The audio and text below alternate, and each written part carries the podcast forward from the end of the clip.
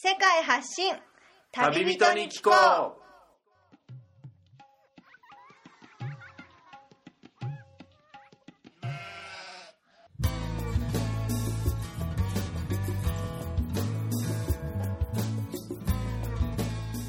この番組は世界各地で出会った興味深い日本人の旅人にざっくばらんにいろいろなことをインタビューしていく番組です。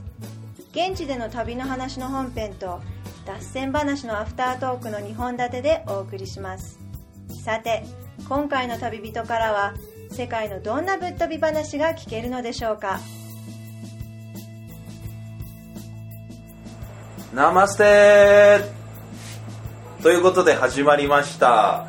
え今回から初めての試みとして今いる国の現地語の挨拶を入れてみました。MC のみつるです。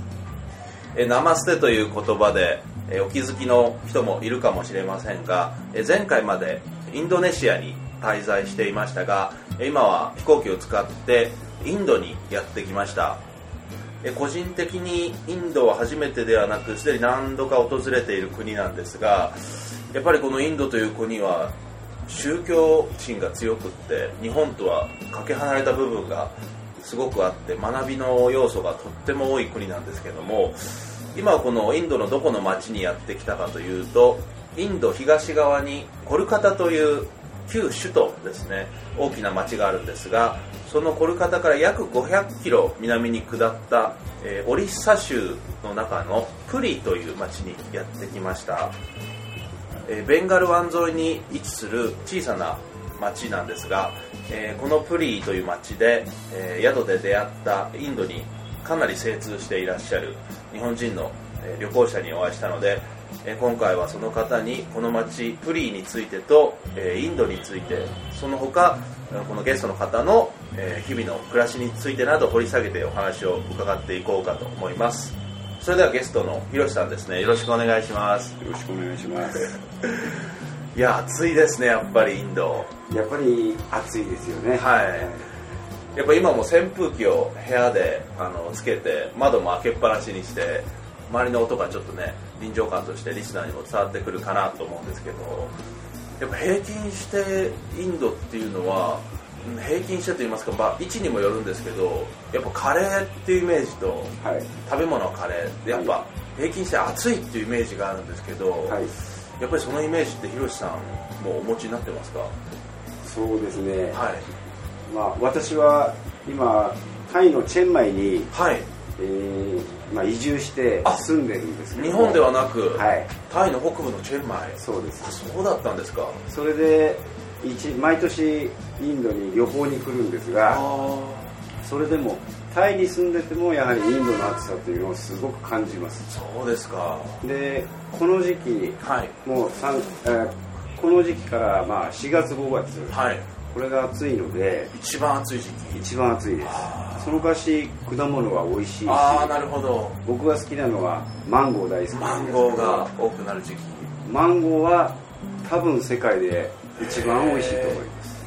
このインドの国書期の一番暑い時期のマンゴーが。そうです。私タイに住んでてタイにもマンゴーああるんですけどりますよねたくさん。あります。マンゴースティッキーライス。そうです。あのもち米と一緒にそれでもやっぱりはい。インドの方が僕は好きです。そうですか。それで毎年来てますが、ええ。やっぱりインドの方が暑いなと。暑いなと。はい、まあ今はその、は紹介してもらったプーリーにいますが、はい。プーリーっていうのはどっちかというとカルカッタニューデリーはい。からするとまた涼しい方なんです。あそうですね。多少はそう言われますね、で僕はカルカッタに入っていて、はい。プーリーで少しあのインドの気候に体を合わせて、はい。これからニューデリーから、えーマナリ山の方にああ北部の方に。そうです。山が好きでまあインドに来てるんですけど。そうなんですね。まだプーリーははい。他の都市から見るとはい。まだ涼しい、そうですか。はい。まああの田舎のビーチはい。なので、はい。シーブリーズはありますしあ他の土地より最高気温はまだ低めに出あます。低めにそはいうですか、でもなんか今年はそれでも暑いように感じます。ああ例年に比べて、はい。ちょっと暑いですね。そうです。毎年のようにインドにしかもこのプリーにもひろしさんは通ってらして。そうです。というともうプリーの街についてもインドについてもかなり造形が深いんじゃないかなっていうふうに思うんですけどね。はい、まず一番最初にこのプリーという街について、はい簡単にリスナーに紹介していただけますか？そうですね、はい。先ほどご紹介にあったように、はい。オリッサのベンガル湾沿いのはい。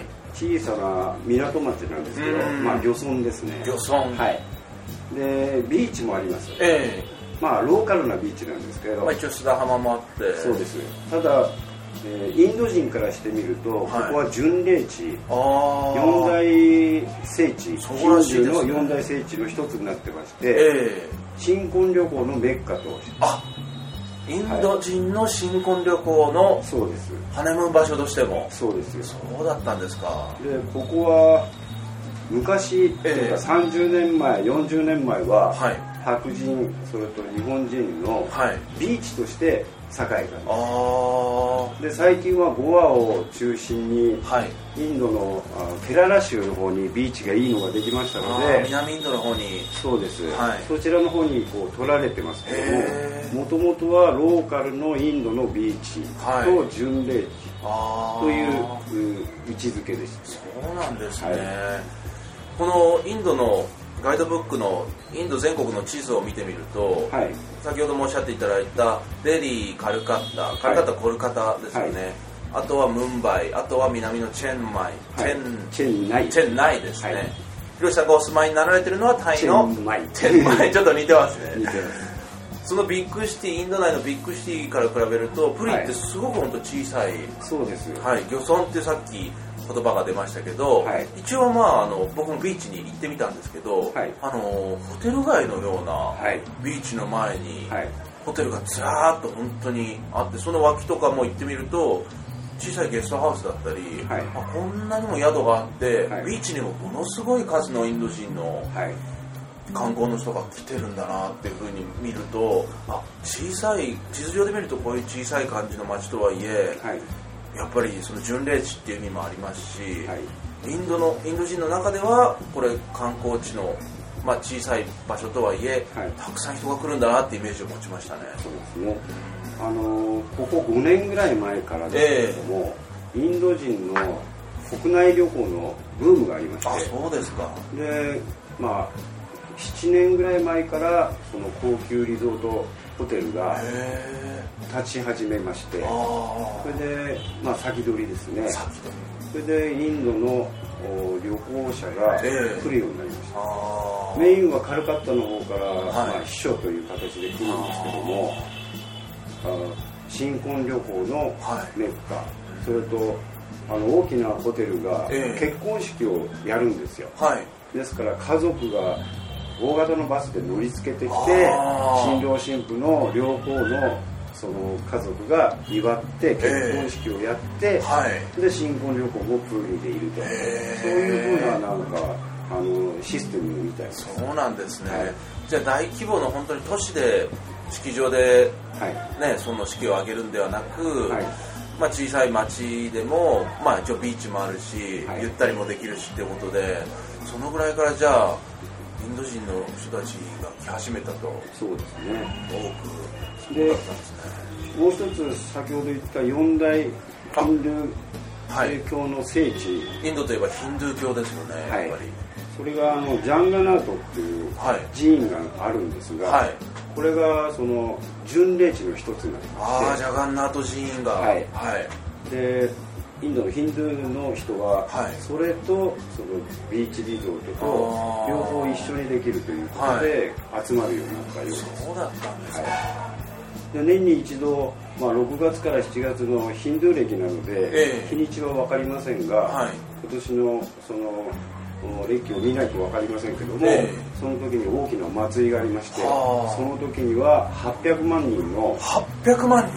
はい、ちょっとあの我々には想像できません、巡礼者。はい、はが集まるんですで盛大なお祭りをやって、えでその時だけはプーリーは全く違う街になります。えじゃああのホテル街とかもじゃあもう全て満室になるぐらいもう全もしかしたら。然泊まれないみたい泊まれないぐらい。逆にもしあの電車で来る時に、ええ。電車が取れない。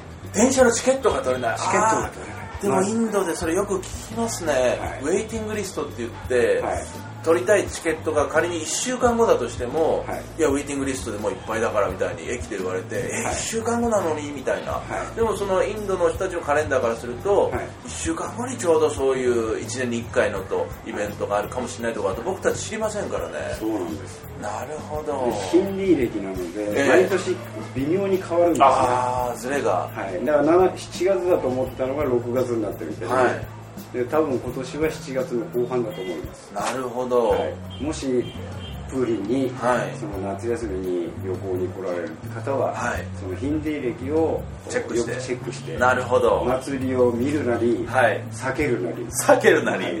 した方がいいかなと。これあれですね日本のあのお祭りもものすごいやっぱりにぎわいと行列とすごい熱気もあると思うんですけど、い。またインドのお祭りってなるとまた別物なそうですね。レベルというか人数もそうですね。カオスっぷりが。なんかあのこう、はい。ハイになりまして。ハイになる。はい、それで日頃おとなしいインド人が、えちょっとあの、まあ、攻撃的とは言いませんけども、はい。ちょっとハイになって、あえーここはあの出汁というのが出るんですよ。ー、あそうですか。はい。京都のあの出汁と同じような、まああのずっと保存してなくて、ええ。毎年出汁を大きい出汁を作ってそれをはい。引き出すんですけども、あそれをこう引き出す時にはい。になって、そこへ800万人の人が見に来ますので、はい。間違ってこうなんていうんですか転ぶとですね、はい。そこを上に乗って圧死するんですね。とんでもないですね、毎年あの数十人の人が死んだとかで私毎年来てますけども、はい。それ見たことないです。あそういう危ないところには行かない。あ 危ない目に会うためにじゃなくそれでゲストハウスにいまして、はい。そのライブのはい。中継を見てすごいなって。もう中継だけでお腹いっぱいなるぐらい。迷子になったりします。なるほど。でもそれはいいアドバイスというかそのぐらいもう死者が相当数出てしまうぐらい激しくうんおかおかしくなるというか肺になりすぎてはい。しまう、酔っ払いの人とかもちょっと出ちゃったりとか。あの本当の昔はですね、えヒンディーの人はお酒を飲まなかったんです。あでここ5年7年7年ぐらい前からですか、やっぱり少し日銭がこう稼げるようになって、それでビールもええ。いろんなところで酒屋で売るようになってきましたのあで今はですねヒンディーの人も普通に飲んでますね。昔僕なんかがはい。例えばカルカッタとかデリーではい。ビールが飲みたい、はい。で酒屋がありますよね、はい。外人は売ってくれます、はい。で冷えてるの。はい。で買う買うとですね、はい。新聞紙にくるんで見えないようにしてで帰ってホテルで飲んでくださいと、はい。そういうふうに言われたもんですが、はい。最近はね店のそのすぐ近くでも飲んでるのがいますし、あ場合によってはインド人で飲んでます。あそうですか。だんだんやっぱり欧米化してきましてその古い良き文化が少しずつですけどもうん。崩れてきてるような気はしますね、そうですか、まあ、アルコールショップを日本のリスナーの人たちが想像している姿がちょっとインドの場合ちょっと違うと思うんですよね。あの鉄格子でものすごく区切ってね。牢屋の囚人の人が入ってる場所のようなその奥にお酒が並んでてね。そこでなんかお金をその鉄格子の脇あの間にはい。あの出してであの酒くれあとこれ酒くれって言ってそこで買ってそれはよく見るんですけど、はいそうですか。昔よりはちょっと緩くなってきてるというか。かなりあの宗教的なその、ええなんていうんですかね制限とか、ええ。自制とかええ。は緩くなってるような感じはします。そうですか。ここ3年ぐらいひどいかな。そうですか。ちなみに広瀬さんが一番はい。最初にインドに訪れたのは一体何年ぐらい前？かなりあの古い話になってしまうん古いですが、話ですか。はい実は35年前がはい。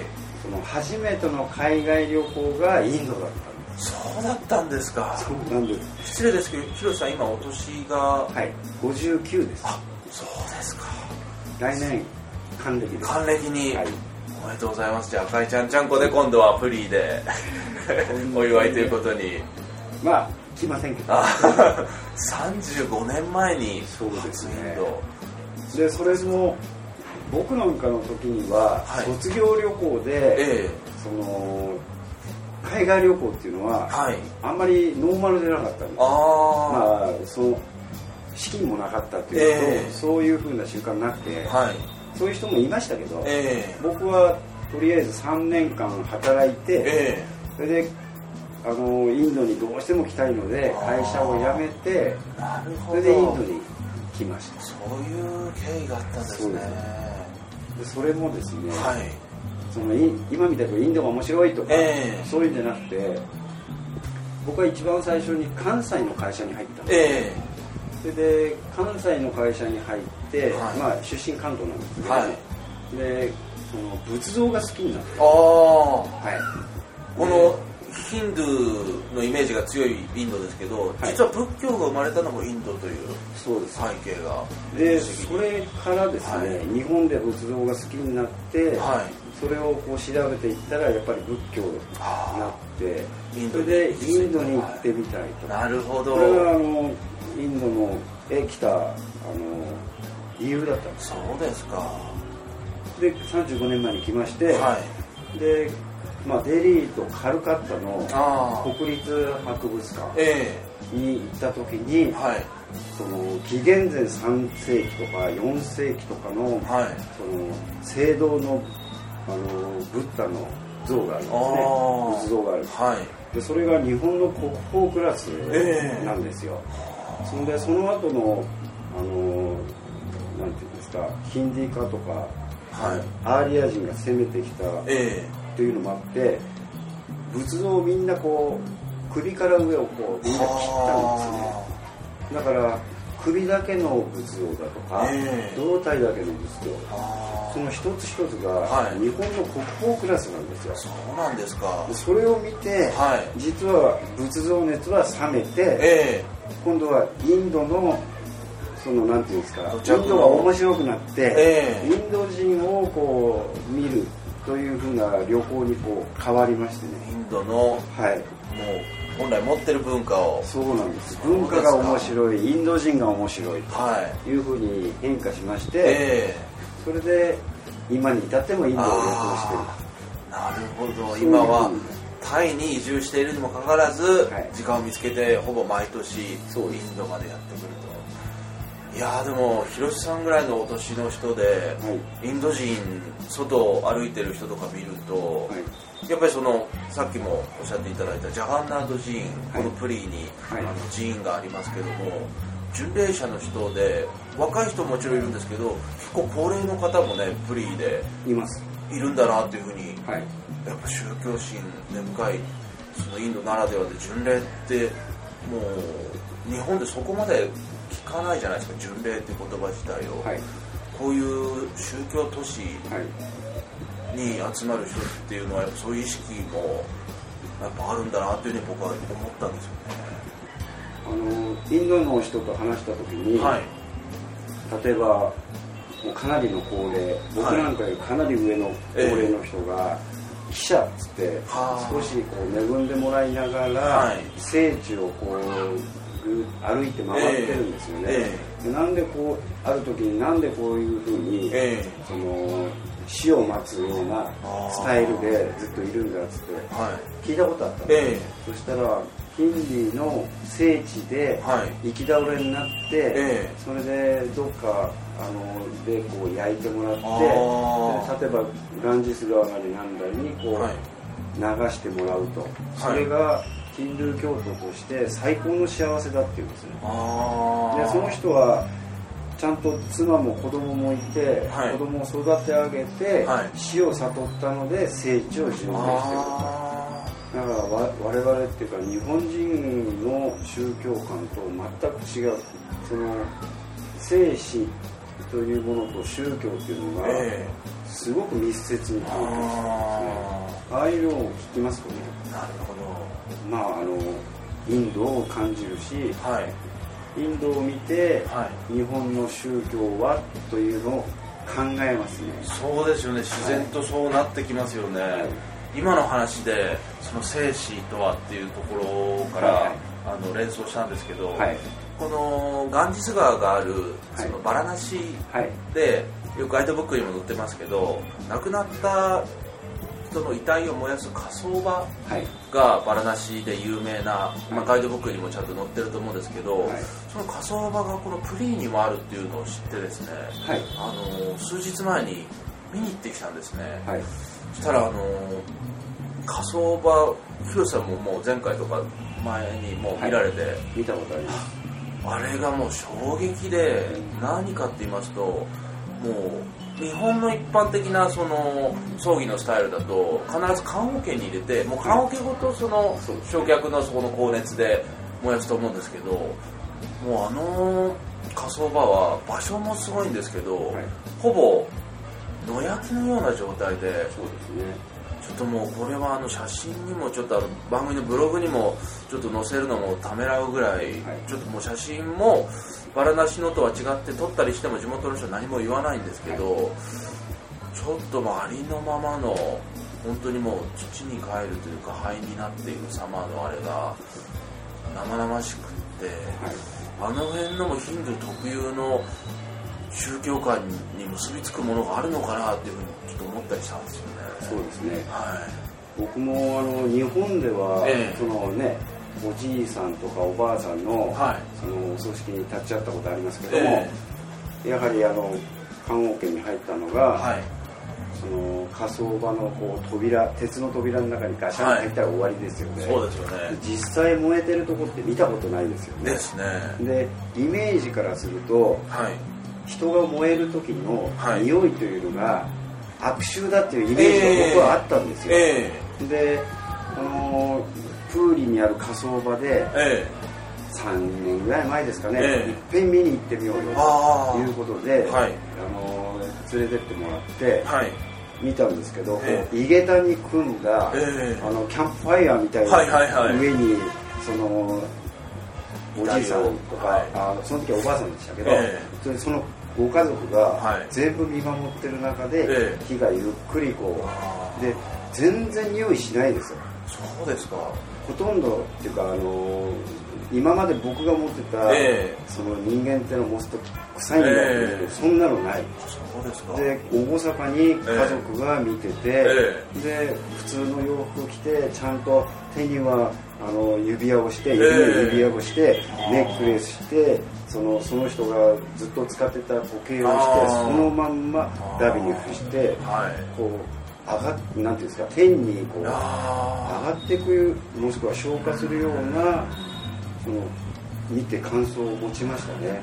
であのご家族がいて、はい、でその長男っていうんですか、はいはい、息子さんは坊主にするんですよ、はい、でお孫さんまでくりくり坊主にするんですよ。まあそうやる人たちもいるんですね。はい、はい、でやっぱり昔のその儀式っていうか様式守って、えー、様式を守ってやってるのを見た時に、はい、あ人が死んでそのダビに付すのは、はい、その綺麗なもんなんだって感じましたね。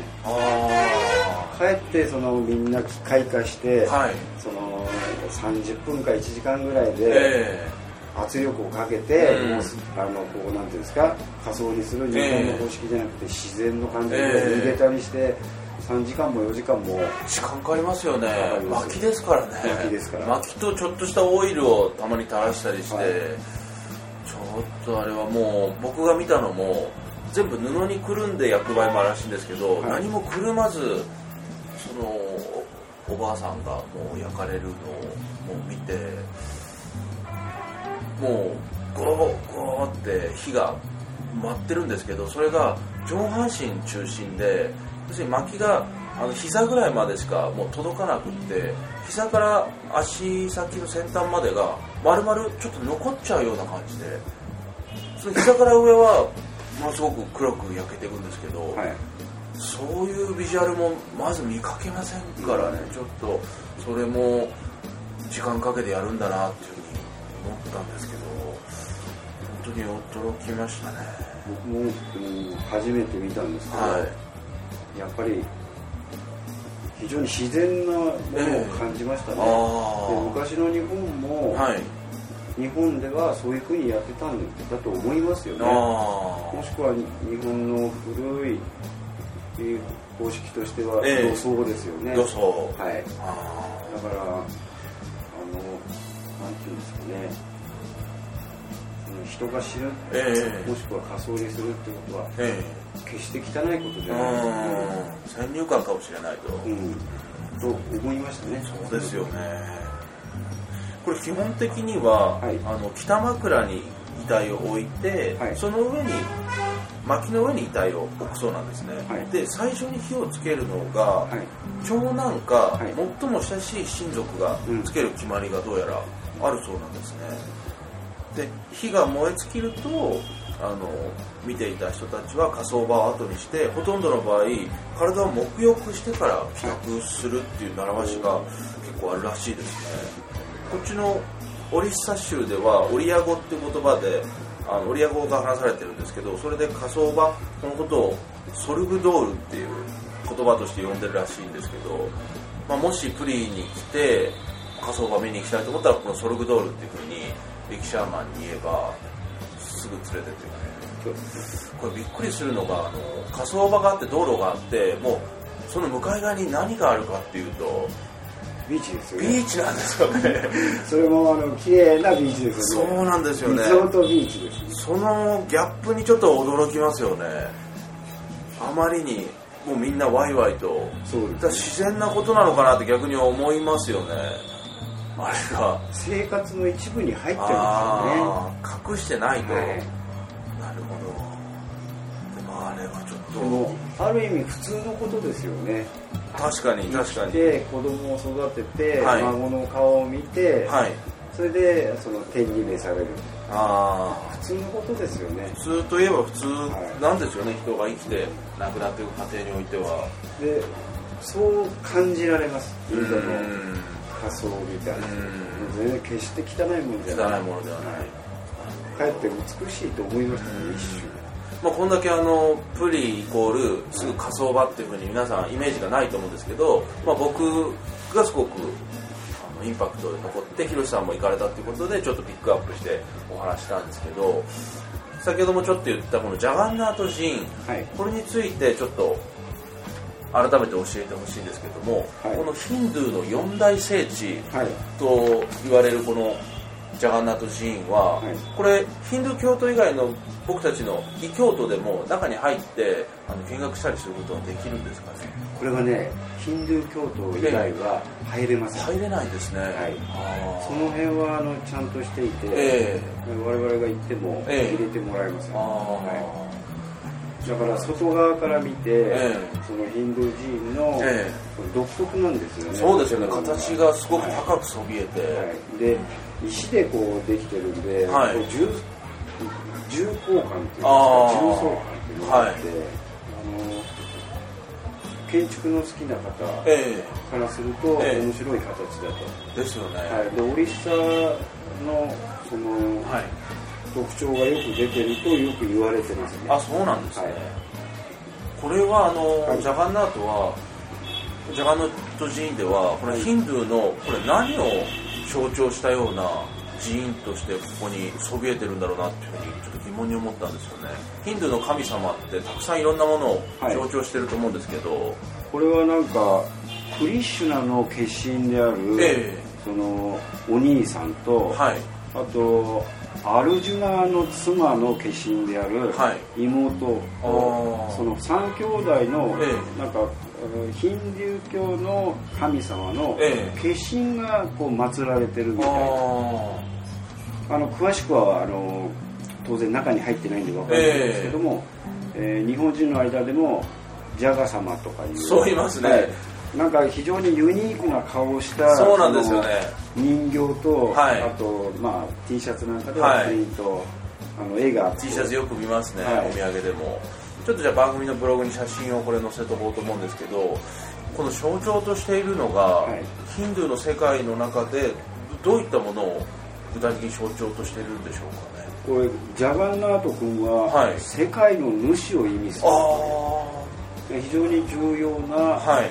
ああの位置づけにいるヒンドゥーの人たちの中では四大聖地の一つに数えられてますヒンドゥー四大聖地の一つですからね、はいまあ、入ることはできませんが、はい。その周辺のやっぱり雰囲気は感じる。そうですよね。僕も一周してみたんですけど、はい。そうするとこの高くそびえる寺院がはい。真後ろの方に行くとくっきり見える位置があって、はい。中に入れないんですけどあこの建物すごいなっていうなんか圧倒的などっからでも感じるものありましたね。ね。迫力は、まあ、とりあえずプリーといえばジャガンナト寺院が一番ね。インド人の、ね、中でもすぐ直結するものとして。やっぱり一番有名ですしですよね。そのためにその、はい。この街が成り立っているようなところありますので。そうですよね。で最近のリゾートホテルっていうのはそれに付随してはい。できてきたものですからなるほど。やっぱりジャガンナートはトーリーに来た際には、うん。一度はあの行って訪れてみて、はい。はい。みたらいいかなと思いますあとプリー近郊の観光とすると実はこのプリーにはないんですけど、はい。周辺に世界遺産の建造物がある町がはい。あるということで。スーリア寺院ですね。スーリアテンプル、はい。ああこれはガイドブックでも見たことがありますね。僕はまだ行ってないんですけどこれは何という町に？これコナーラクというところにコナーラクですね。はい。はい。あのあるんですけれども、はい。世界遺産になってまして、でヒンドゥーの寺院の中でも、はい。オリッサ様式。オリッサ様式。はい、でちょっとあの独特のえ形をしているのと、はい。その外壁の彫刻ですえね、えがありましてね、えはい。で一番特徴になっているのが、ええ。その車輪のですねはい。車輪大きな車輪のかたどった、その模様がですね、非常にオリッサ様式の特徴になってます、あこれはスーリアテンプルで象徴としているものはどんなものを表しているんでしょうか？寺院全体は太陽神のスーリアを表していて、はいはいスーリア。はい、で巨大な馬車をはい。かたどったはい。ものが象徴になっている。ああこれあのヒンディー語というか、い。まああのサンスクリット語かもしれないですけど昔僕もヨガを習ってた時に、はい。太陽礼拝っていうのをスーリアナマスカーラっていうふうに言ってはい。それが太陽がスーリアということでね。だからこの名前が紐付けられてるのかなというふうに思いましたね。これはでもプリからまあ1時間ぐらいで車で行ける距離に。そうですね。35キロぐらいあそのぐらい。なのであの1時間があればはい。行ってこられますなんか話によるとこのコナーラクの方がはい。プリーよりもビーチの海がすごく綺麗だっていうふうに聞きましたね、あの南の方に行くほど、はい。まあ、ちょっと綺麗に。海は綺麗になりますあー。実は今僕たちがあのこの放送しているのが、まあ、ガイドブックにも載ってると思うんですけどプリーのこのサンタンナロッジというはい。あの有名な宿からお届けしてるんですよね。はい。はい、この宿は本当にもう昔からもうプリーではい。愛されている宿で、そうですね。特徴的なのはまあちょっとまあ宿の紹介になっちゃうんですけど、朝ごはんと夕食がはい。ついていると。そうです。なかなか朝ごはんついてる宿はありますけど、はい。夕食ついてる宿ってあんまり僕は知らないんですけどひろしさんどこかごご存知ですか？ここ以外で僕はあんまりここまああのホームステイ以外で、はいはい。ゲストハウスということで、ええ。朝と夕をつあの夕飯がつくのは、はい。ここ以外多分あんまり聞かないですよね。僕もいろいろバックパックを持って旅してますけど、ないです。ねはい。でしかもその朝ごはんの前と夕飯の前にチャイがはい。飲めるということで部屋まで持ってきてくれたり。そうです。すごいですよね。行き届いてるようなで最近は、はい。そのチャイは2杯なんですけど、え35年は5年前ははい。5杯、えはいその情報は。一日中チャイをこう、は夜間に入れて持え。えってきてくれた、すごいサービスですね。だからまあ昔はですね、え一歩もそのこの宿から。ハウスからはい。一歩も出ないでずっとここにいたというようなえ人が大勢お昼も別料金で注文ができると。そうです。すごいちょっと居心地がいい。まあホテルというよりロッジなんでね。まあ、安宿みたいなところなんですけど、まあ、好きな人は集まるこのサンタナロッジにいるんですがこのサンタナロッジも比較的まあ海沿いに位置してるじゃないですか、はい。でこの海沿いに位置してるサンタナロッジのすぐ前にあるのは、はい。それが一番最初にもちょっと言った漁村なんですよね。そうですこの漁村がはい。日本のこのリスナーの人たちがどういうふうに漁村という言葉を聞いて想像を働かせるかなというふうに思うんですけどちょっとびっくりしますよね。あの最初に来るとびっくりしますよね。そうですよね。で船がその小さな船でして、えそんな営業まで行けないんですね。そうですよね。例えば水平線の手前あたりで、はい。あのちょろちょろこう浮かんでてですね。ちょろちょろ。その魚を取って、はい。でその日暮らしじゃないですけどその日取ったものを売って、はい。あと道端のマーケットでこえう並べてと、あの魚を干して干して。干し魚にして。でここはですね、はい。まああんまりこういう言い方いかないと思うんですけど、かつこう低い身分の人がいましてね。はい。でみんなトイレもない。えシャワーもない。はい。でこうその非常に貧しい家に住んで,、えで暮らしてるんですけど、はい。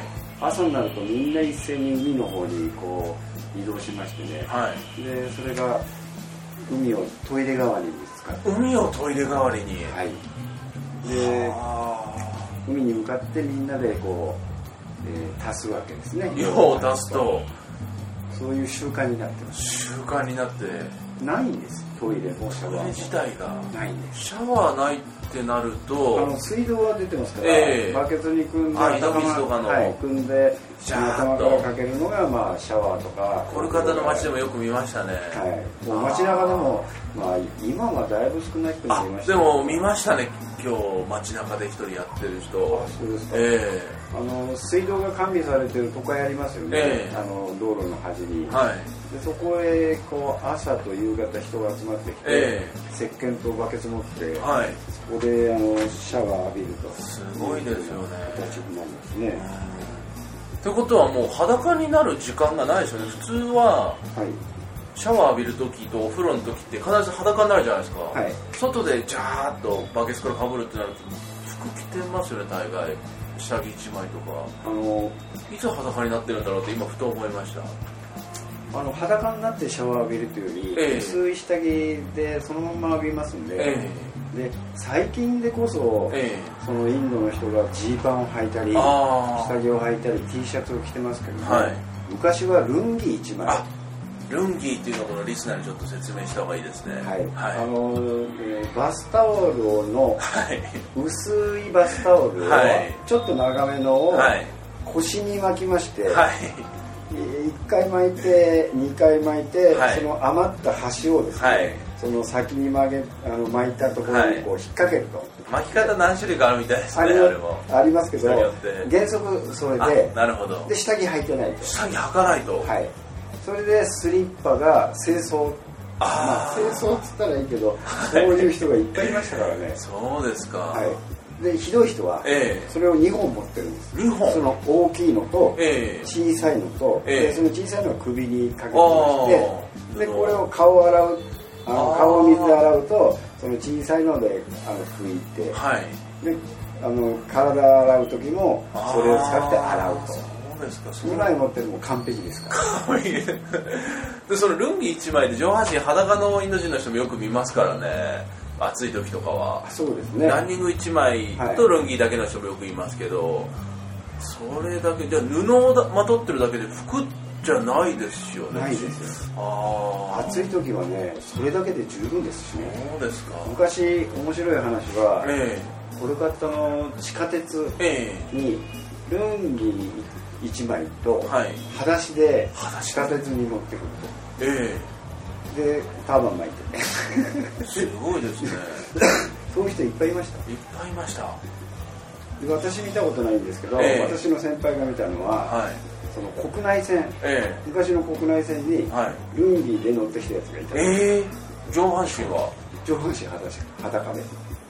そそれ飛行機もう乗って行けたんですね昔は。昔はそういう人がいっぱいいましたね、はい、最近でこそジーパンを履いたりはいスニーカー履いたりしてますけどうん。昔はサンダルにルンギもともとはインドにジーパンもなかったはずですもんね。そうです外から入ってきた。ここ5年ぐらいですね。そうですか、はい。ああもうこんだけポピュラーになったのは5年前後。そうですね。ここ5年ぐらいが相当インドは生活レベルもええ。スタイルも変わってきたというふうに感じてますけどね、そうですか。だからルンギなんか着てる人を見ると、えああこれがインドだよねってノスタルジーみたいな感じ。えなるほど。まあ非常に面白い。いやーでも漁村のそこのあの場所は、はい。行ってみた人にしかわからない。そうですね。ちょっとあのあそこもあそこでカオスな感じがあってカオスですね。驚きますね。でよそ者にはすごく野良犬がワンワンワンワンすごい吠えてきてちょっと怖いような、そうですね。そう野良犬は気をつけた方がいいとイ思いますね。本当に多いですよね、はい。で笑い話だけどえあの飼い犬に噛まれてええ。ほっといたら狂犬病になってえ飼い犬にも？飼い犬にも。で飼い主が死んでしまったと。ええ。いうふうなあの話もありますからそうですか。やはりいあの犬は気をつけないといけませんね。うん狂犬病というのを考えないといけないので犬に噛まれたらはい。傷口を水で洗ってはい。病院に行くと、そうですよね、はい。まあプリンにも非常に危険です。結構ね夜とか吠えられますからね、は夜とか朝は犬があの興奮しますんでそうですよね。テリトリーに入ってきたあー。よそ者はそのおいなんていう匂いでわかるんですかね？このインド人とこの外国人ツーリストっていうのは。多分わかると思います。でわかるんですね。実はねこのサンタナの近くのえ犬がいるんですえが、あその5年か6年前ぐらいにちょっといじめたというか、あえ石を投げて当たったんですね、ええ。そしたら私の匂いを覚えていて、ええ。1年経ってもそのい毎年来てるんですよ、ええ。毎年来て忘れないでええ。私が通ると吠えます。怖いですね。まあ向こうも怖いんでしょう。ええ。こう下がりながら吠えますんで。ええ。あの普通のあの雑種みたいな犬じゃないですか。そう僕も吠えられますね。何もしないんですけど。何もしないんだけど怖がりなんで。もしかしたらでもひろしさんのその石が発端だったんじゃないですかとか言って。結構あの、えねみんな吠えられるのでちうんょっと僕はいじめてやったんいじめてやったのははい。よくないですよねむやみにやっちゃうのは。そこから。そうですね。そうですね。ちょっと反省気をつけます。反省していただいてというか、他にプリーの見どころとするとまあジャガンナートと、まあ、ビーチと、まあ、まあビーチであれですね。あのラクダ。ラクダに乗れるその乗ってかないかっていうふうに何度も言われますね。このラクダ使いの人たちがいてなんかラクダの背中の上にクッションみたいなのがあって、はい。実はちょっと前に乗ったんですよ。はい。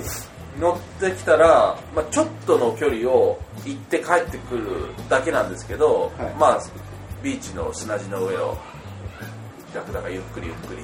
まあちょっとあのアラビアンナイターの気分を 海水浴のビーチで味わえるって程度なんですけど、まあラクダにもビーチで乗れますしまあまあ釣りもできるポイントもあるんですかね。あの少し南にに歩いて、ええ。まああのまあ、自転車かなんかで行かないと無理かもわかりませんけど、えそういったところの岩場では釣りができるという。あ釣りもでもインドで、ね、すぐイメージ湧きませんけど意外とできるんですね。やっぱまあビーチ、まあ、海があるとこですからプリーっていろいろターリーといって、まあ、はいターリーをちょっとじゃあひろしさん説明していただいてもいいですか、はい。インドといえばやっぱターリーですよね、カレーではなく。そうですね、はい。ターリーって、まああのえーベジベジターリーとノンベジがあるんですけども、はい。2種類。チキンバターマサラ、まあはい。チキンカレーと、はい。あと野菜のカレーでサブジはい。と、あとダール。はいとかその、まあ、大体3種類ぐらいですけど、はい3種類。まあ、あの多いところでは4種類5種類の,、その少しずつのこうはい。カレーをカップみたいなのにはい。入っていまのプレートの上にで基カップで。本ご飯はい。あとチャパティがはい。23枚ついた、はい。でそれをワンプレートの上に乗っけたのを、はい。まあ、北インドではターリーとターリー。はい、言っあの食べるんですけども、はい。こうそれにその、はい。ヨーグルトですね。ヨーグルトですね、はい。それをつけてこうヨーグルトとカレーと混ぜて、うん。で味を変えながらこう何種類のもの、はい。カレーを食べるというのが、まあ、ターリーなんです、はい。まあインドの人カレーの定食ですよね。そうなんですよね、はい。このターリーにプリとかこの海沿いの地域だとフィッシュターリーというのがあって、はい。そのカレーにつけた魚が出てきてそのフィッシュターリーもプリに来たらぜひ食べてほしい。一そうですね。ですね。はい、そのオリッサと、はい。お西ベンガルは、はい。そのフィッシュカレーのそのインドの中で有名なところあそうなんですね。他のところはあまりあのフィッシュカレー食べないんですけどオリッサとお西ベンガルは、はい。えー食べられます。それとエビのカレー。エビのカレーも、はい、エビも大きいもののカレーと小さいエビを、はい。おで作ったカレーがありますので、はい。そういうのも食べてもらうと、他のところでは食べられないカレーが食べられます、またあの西ベンガルっていうのははい。イスラムの方が多いので、ああバングラ隣すぐ隣がね、はい、バングラデシュが隣ですしはい。その独立した時に、はい。ヒンドゥーとイスラムの人がこう入れ替わりましたけど、はいその一番その端のカルカッタっていうところには、はい。イスラムの方もかなり残りました、ですからそのビーフカレーもあるんですよ。でもヒンドゥー教一般的に考えると、はい。牛は神様の化身として崇められてますから道端にもたくさんねいますから、あのご法度ですねヒンドゥーの人からしたら牛を食べるなんてことは、そうです、ヒンはいドゥーの人から見たらご法度なんですけど、え。イスラム街に行けば、はい。そのビーフが普通に食べられる。ビーフカレーが。それとマトンカレーもよく食べますしなるほど。代わりにその豚を使ったカレーとかは絶対ないです。イスラムの人たちは、はい、でヒンディはあの豚は食べてもいいんでしょうけど、えあまりやっぱり好んで食べてないみたいですね。チキンが多いみたいですねチキンが多い。食べる人は。ですから肉って言えばチキンなのでこのオリッサとはい。西ベンガルのフィッシュを使ったカレーが食べられるっていうのは非常にバリエーション的にはこう厚くなりますそうですねヒロシさんのおすすめのカレーというか、はい。まあプリじゃなくても、はいこの西ベンガルオリッサ周辺で食べれる一品でぜひこっちに来たらっていうおすすめありますか？カルカッタのですね、エビのカレーです。エビのカレー。そのエビがですね非常に大きいはい。エビでして、はい。1匹入ってるんです一匹。はい、でこれはね美味しいですねサガルストリートから、コルカタにある。はいはい。あそこの近くにある、はい。西ベンガルのそのカレー専門店なんですけどうん。そこのエビのカレーは美味しいです。そうですか。はい。これは僕は一度もしカルカッタにはい。行くのであれば、はい。おすすめします。おすすめ。はい、それともう一つおすすめなのが、はい。カルカッタのこれもイスラム街なんですが、えイスラム地区というところですが、はい。マザー・テレサのはあのこうマザーハウスの。マザーハウス。はいボランティアの施設がありまね。そうですすね。僕はボランティア知らないんでよくわからないですけど、マザー・テレサのボランティア施設のはい。こう近くにですね、えザムザムというザムザム。ザム ZAM はいがザムザムザムという、うんイスラムの人がやっているえビリヤニがあるんですよ。ビリアーニというとあのこっちでは本当おなじみなんですけど。あのなんていうんですかね。カレーの炊き込みご飯。そうですね。はい。はい。でメインではあの全国的にはチキンビリヤニがええ。一番有名で、チキンビリヤーニエッグビリヤーニとか。はい。で、えー発祥はハイデラバードなんですけど。で次に有名なのが実はカルカッタのえビリヤニですでカルカッタのビリヤニは、はい。えーえーまず一つ特徴があるえのは、えじゃがいも入ってるんです。で昔そのなんていうんですかその鶏だとかええ。が高い時に、カルカッタはボリュームを増え増やすためにじゃがいもを入れて、うん。えーじゃがいもと例えばチキンそれとビリヤニ、でこれでこうワンセットになって、ええ。でこれ特徴の一つになってるんですけどそれが一つと、はい。ビーフビリヤニとマトンビリヤニが美味しいんです。美味しいんですか？すごく美味しいですへで僕はいいつもそのザムザムまで はい。サダルから、はい。えー、大体サダルストリートから。1.5キロ5キロぐらいあるんですけど、ええ。そこまでわざわざ歩いて行って歩いて。でビーフビリヤニを食べて、はい。また歩いて帰ってきてそれが日課になってるんです。が運動を兼ねてビあーフビリヤニを食べに行って。そうなんですか。すごいですあの、はい。肉の塊がこう2つぐらい入ってるんですけど、はいはい。そのトロットロっていうかあの柔らかく炊いてあるんですよ。えでまあ言うならコンビーフありますよね、ええ。ポロポロポロ、はいはい。こうほぐれるような、ええ。あのぐらいになるまで煮込んである。角煮の肉みたいな。そうです。あすごくうまいです。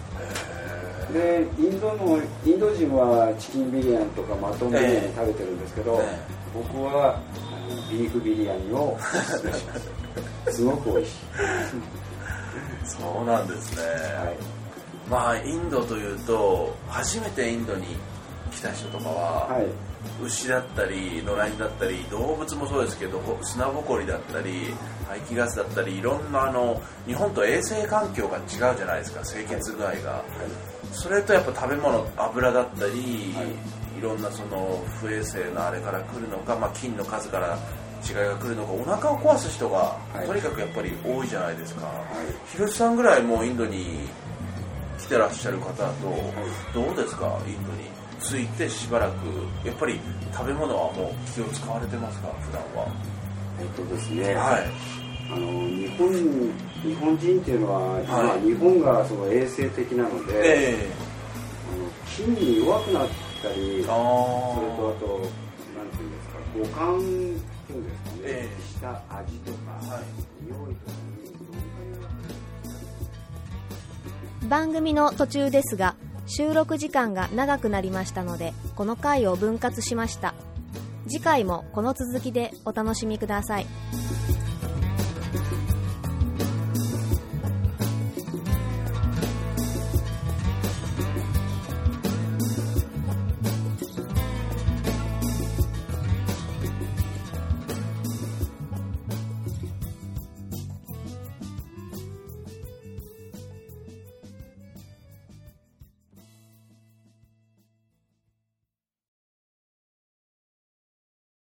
この番組はバックパッカーを応援するたびたびプロジェクトの提供でお送りしました。